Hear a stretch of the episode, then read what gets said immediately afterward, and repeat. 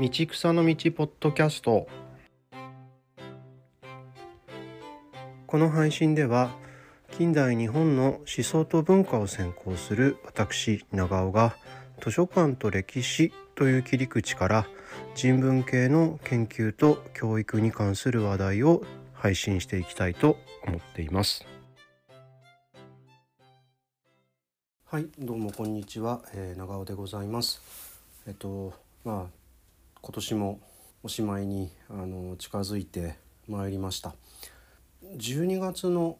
24日というのは私があの長いこと研究しております、えー、高山著牛という人の、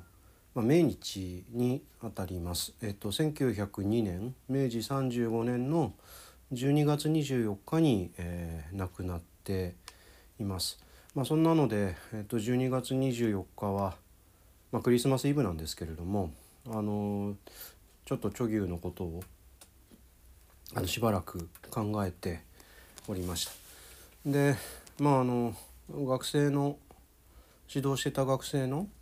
卒業論文の、まあ、提出時期でもあって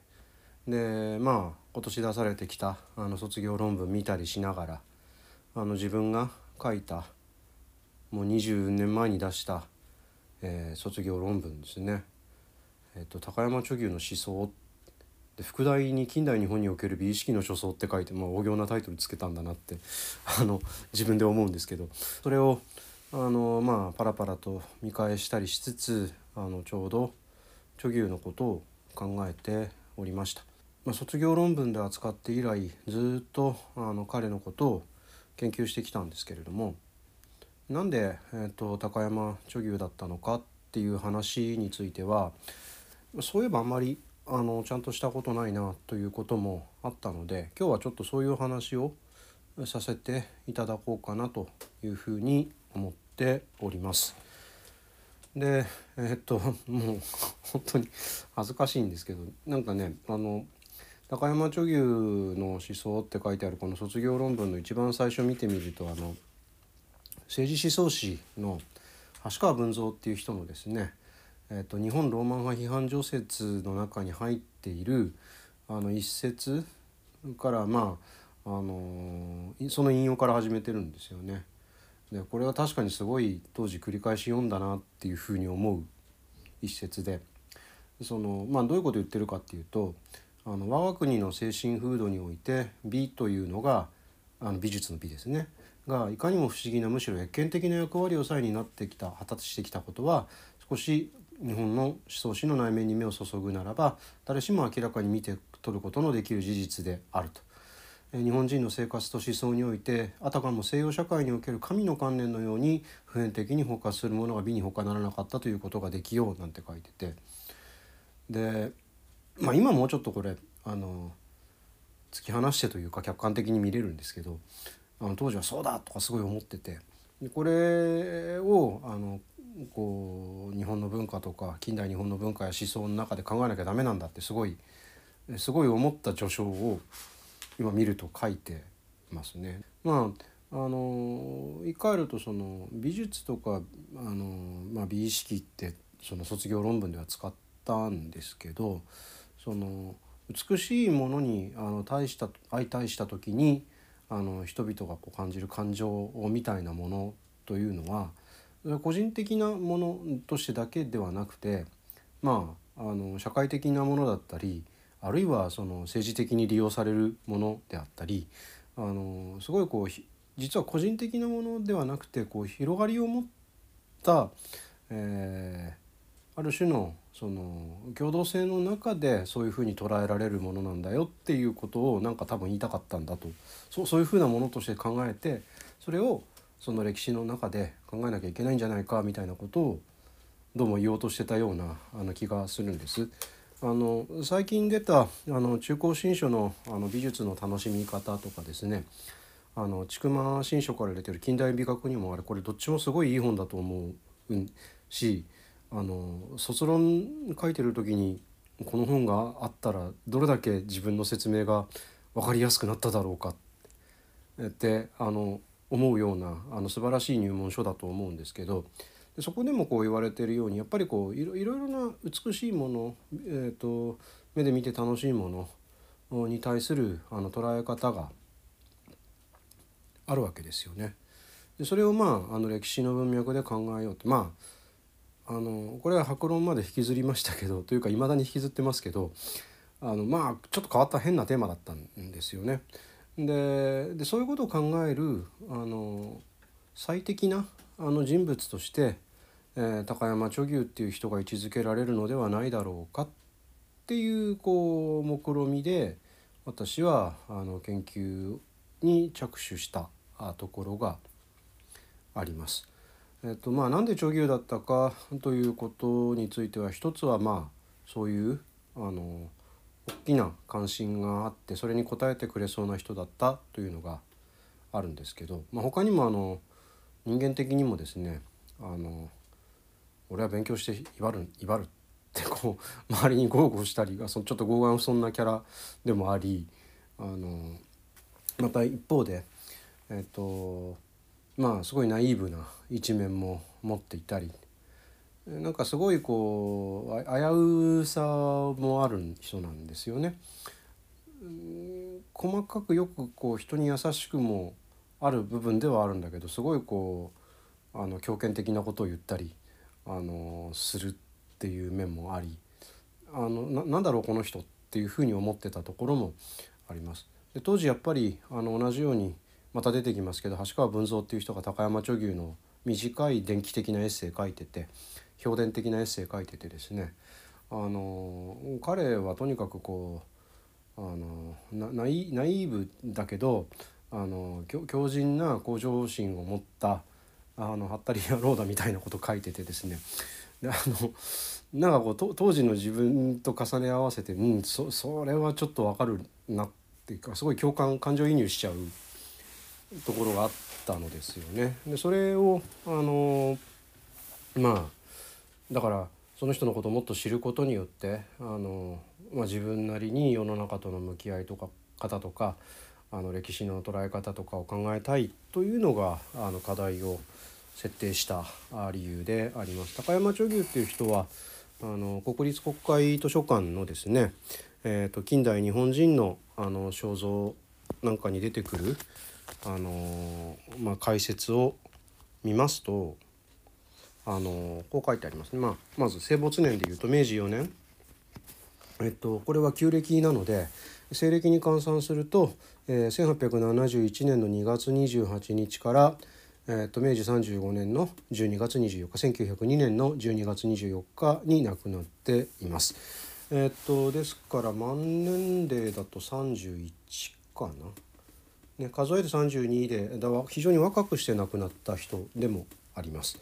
えーと、解説で言うと文芸評論家で文学博士で、え、帝国大学文化大学哲学科の卒業だと。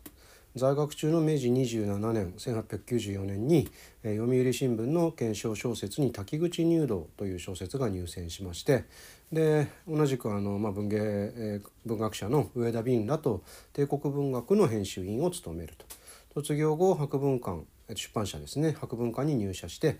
雑誌「太陽」の編集主幹となり文学哲学美学など多岐にわたる評論を執筆。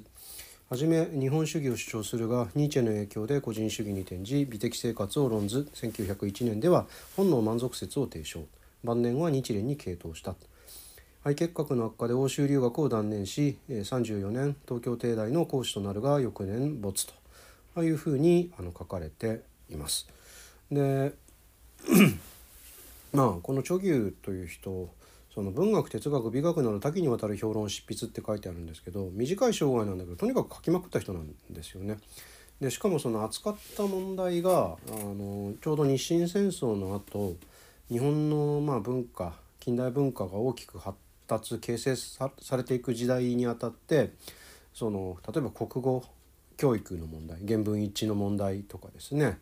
えー、歴史小説とか歴史画とかですね、えー、あとは何だろう。あ国民文学国民的な基礎を持った国民に受け入れられる文学っていうのはどういうものかとかですね。あるいは美術というのはどういうものかとかですね。まあ、あと道徳の問題とかですね。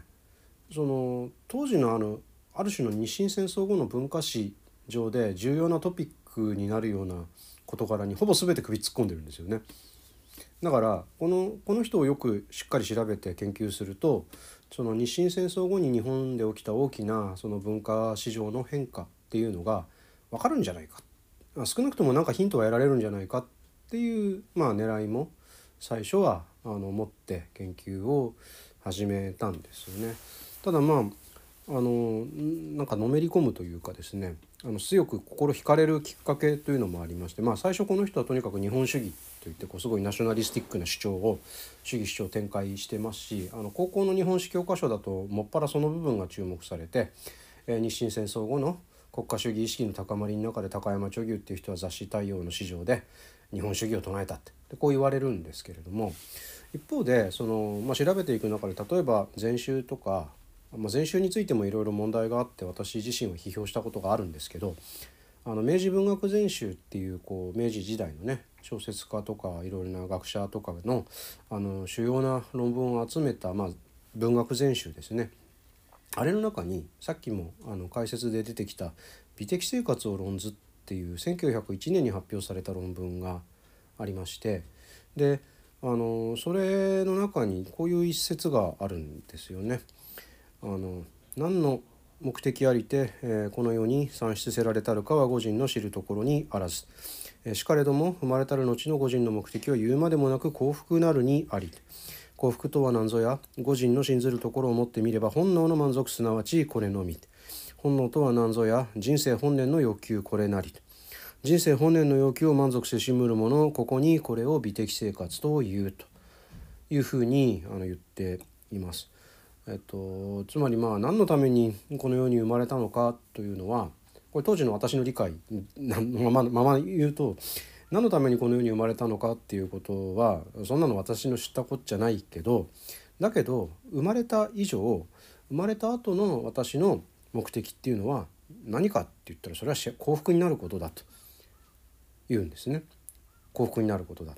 でじゃあ幸福っていうのは何なのかって言ったら本能の満足だで本能っていうのはすごいそう生物学的に捉えられる場合が多くてでそのことでなんだ結局こうあの性欲が満たされれば例えば良いのかとかですね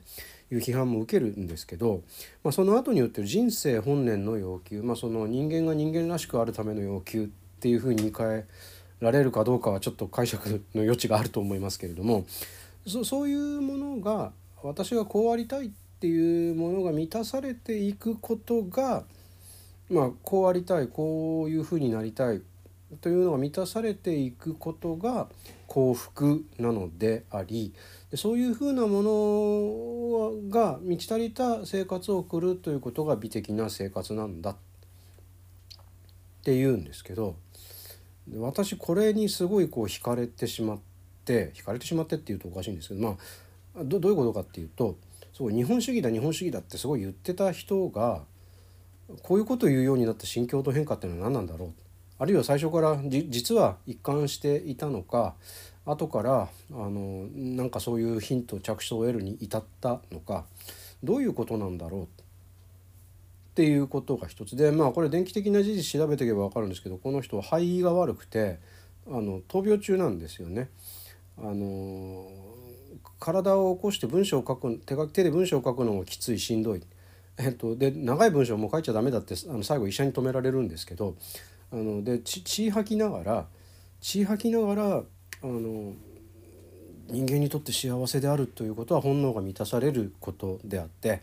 こうありたいっていう要求が満たされるそれが美的生活なんであってでそれを阻むものっていうのはとにかく批判していかなきゃいけないんだっていうことを言うんですよ。でこれもあのすごい単に欲望が満たされればいいのかみたいなあのなんか快楽が満たされればいいのかみたいな批判が当時からあってあのそそういうのはやっぱり道徳上教育上問題がある主張なんじゃないかと一方で批判されてるしその批判は後々まで残るんですけどただ当時の青年たちの間からはすごい熱狂的に支持もされるんですよね。でその指示も含めて、えーと、ここの人は一体何をしたかった何が言いたかったんだろうっていうのをあの考える中でさっきのそのま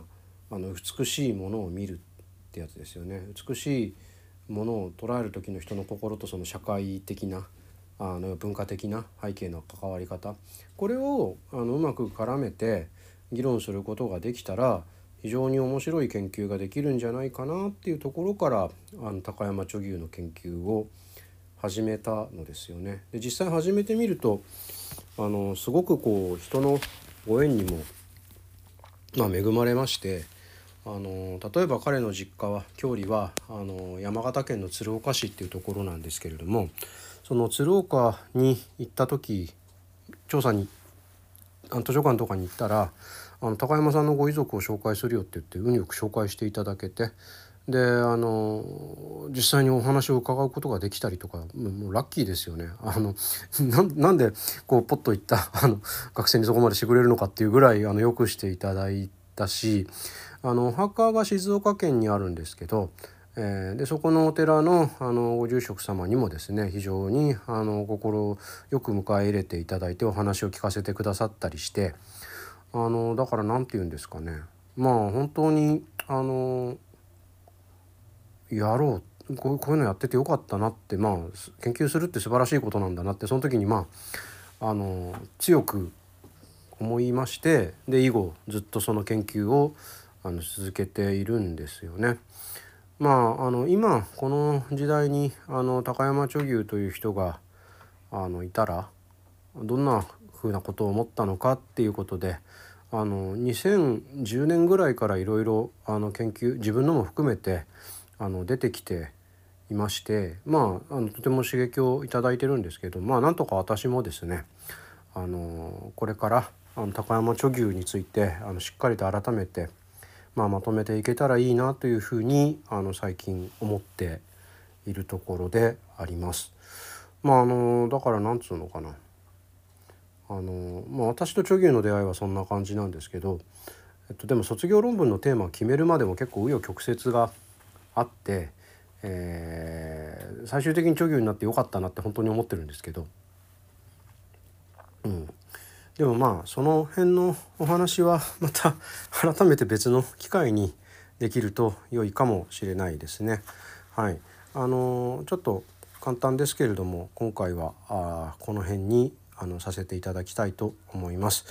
えっ、ー、と次の更新はもう年明けたらになっちゃうんですかね。あのはいあの今年も、えー、今回もお聴きいただきまして最後までどうもありがとうございました。